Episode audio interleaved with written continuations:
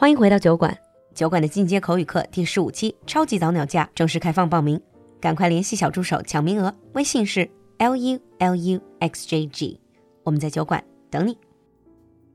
Hi everyone and welcome back to Geek Time. Hi Brad. Hey, how's it going, Lulu? Yeah, not doing too badly.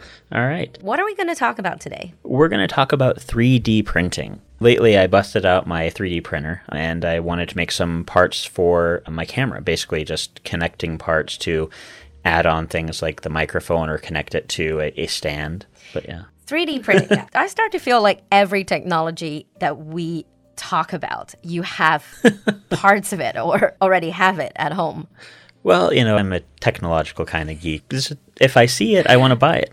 that does sound very cool. So let's talk about 3D printing or mm -hmm. 3D printers. 3D 打印. I still remember watching The Big Bang Theory, and mm -hmm. I think a lot of our audience, if you watched that show, you remember that they were playing Leonard and Howard, the guys they were playing with a 3D printer. And the first time I saw it, I thought, oh, this is so cool, but also this is so pointless.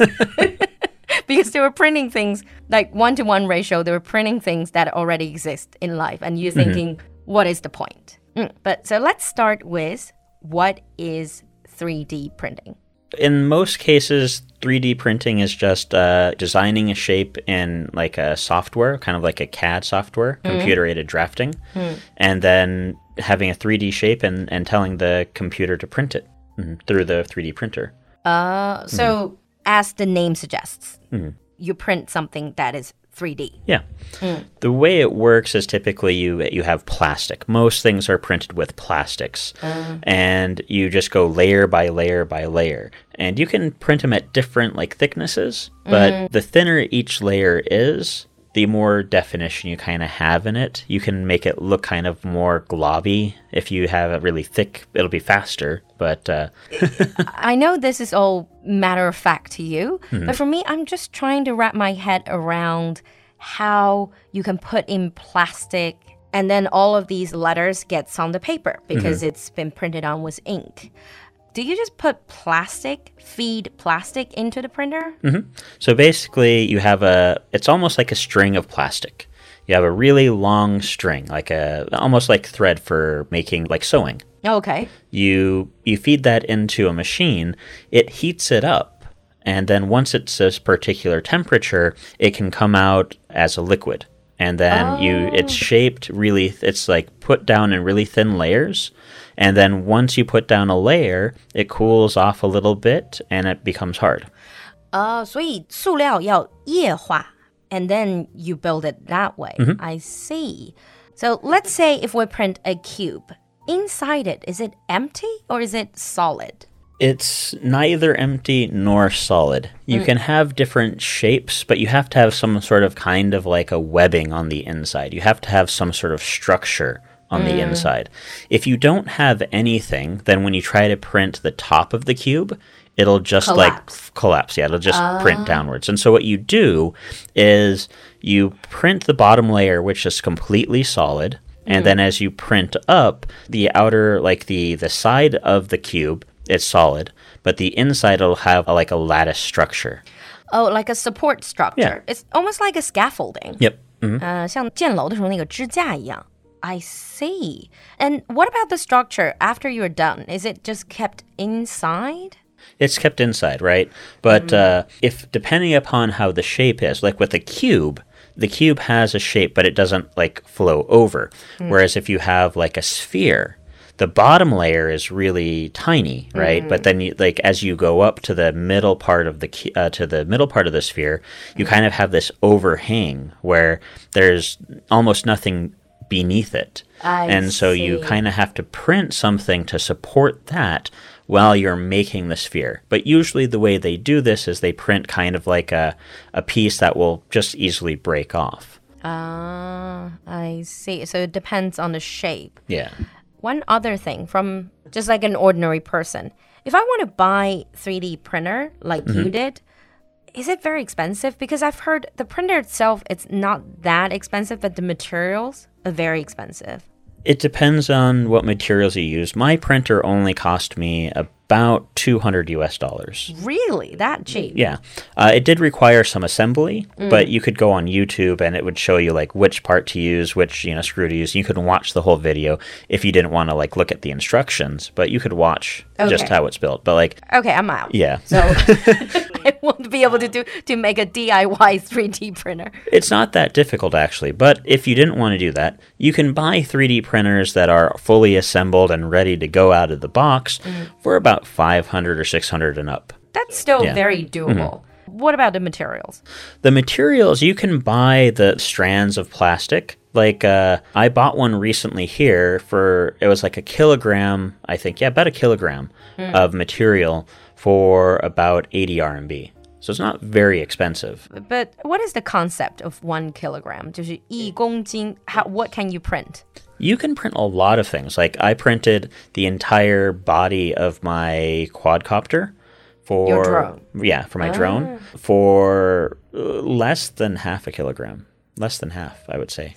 啊、所以无人机 Brad 也是用这个打出来的。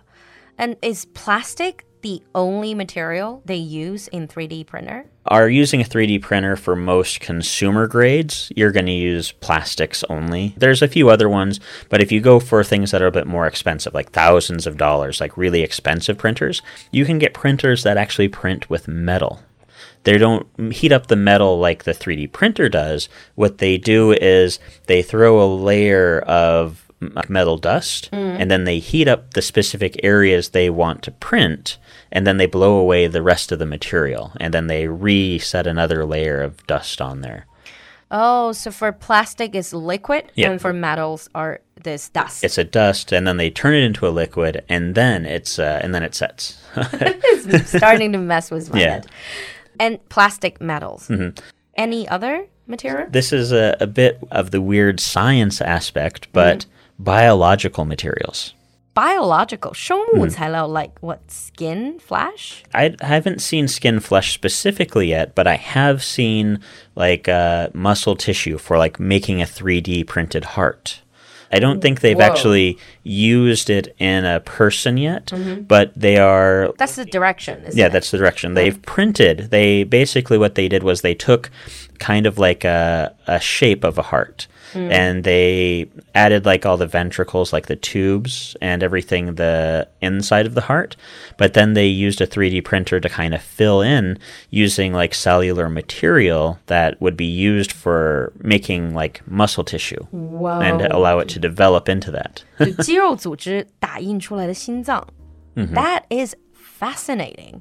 But 3D printer, it does have its limitation. With all of these fascinating things that it can do, 3D printing does sound like it has its limitation. For example, a lot of these printers I've seen, they're not very big. Right. Most of the 3D printers that you buy for that you can use in your home are going to have kind of a limitation of like a 20 to 30 centimeter cube. Somewhere 20 to 30. 20 to 30 centimeters. So it can be a cube, usually about that size. Not a lot you can print with this. Not a lot, but usually what people do is they'll design something mm. and then they'll print it in parts. So, like for my quadcopter, ah. like I had my central body, and then I would print like an arm, for you know that goes off from the central body. And then you assemble. yeah, then you just use like I different see. types of screws or you know bolts to connect everything together. Mm-hmm.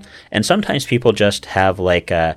They kind of make it like one of the old Japanese houses where it's kind of like wooden pegs kind of thing where they have the material. Oh. Where they just kind of like build kind of like a way where it can connect, just adding like some super glue or something. Yeah, that is something that I wanted to ask. I would imagine they use it a lot in architectural world. They can use this to make models. Yeah, they actually can build houses with a 3D printer. I don't know if I want to live in a house that's built using the materials that are from a 3D printer.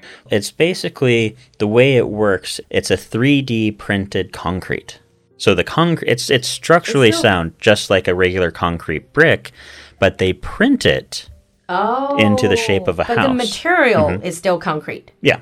Oh, okay, I see. Uh, because I'm not going to live in a plastic house. Mm-hmm. But I mean like with using this, they basically they have a house design, a very minimalistic type house design with like bedrooms and everything. You bring in the printer and you set it to print. And basically, what it'll do is it will like print the first layer. And mm. after it prints the first layer, then you have a few workers come in and they put in like a little bit of wiring because it's set specifically in a layer so they can go in, put in the set of ah. wires and, and pipes and stuff. Uh-huh. And it's it makes it very fast and efficient. And then once they move to once they finish, they can move to the next house and the 3D printer just goes to the next layer. I mm-hmm. see. One last question before we wrap up this basic episode. When you are printing these things, what kind of information do you feed into the printer? Do you have to have, let's say, a picture? Or do you have to have like a 3D breakdown of the design, structural design? 是要给什么信息给到 3D 打印机，它才能打印出来这种东西？ You can use a printing software. You mm. like you we have like there's a bunch of free ones like Tinkercad or FreeCAD. Mm. You just go online, you download the program, mm. and it gives you shapes. And then you can build something using those shapes, or you can specifically go in there and, and just go to the minute level and, and design a line, connect that to another shape, design everything one by piece by piece. And then once you have a 3D shape, you use another program which basically fills in the space in between. So it's called a slicer program. I And so it, it takes the 3D shape and then cuts it into all the layers. Yeah. And then anything that's empty, it will fill in with in. the uh, scaffolding. Yeah. Scaffolding. Yeah.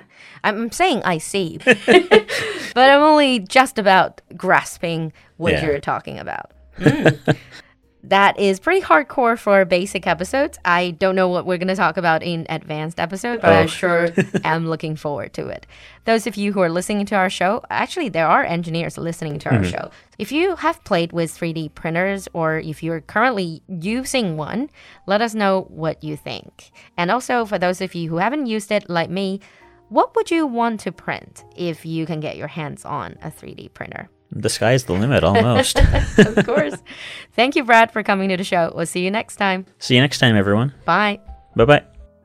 今天的节目你喜欢吗？赶快联系小助手加入酒馆社群吧。小助手的微信号是 l u l u x j g，我们在酒馆等你。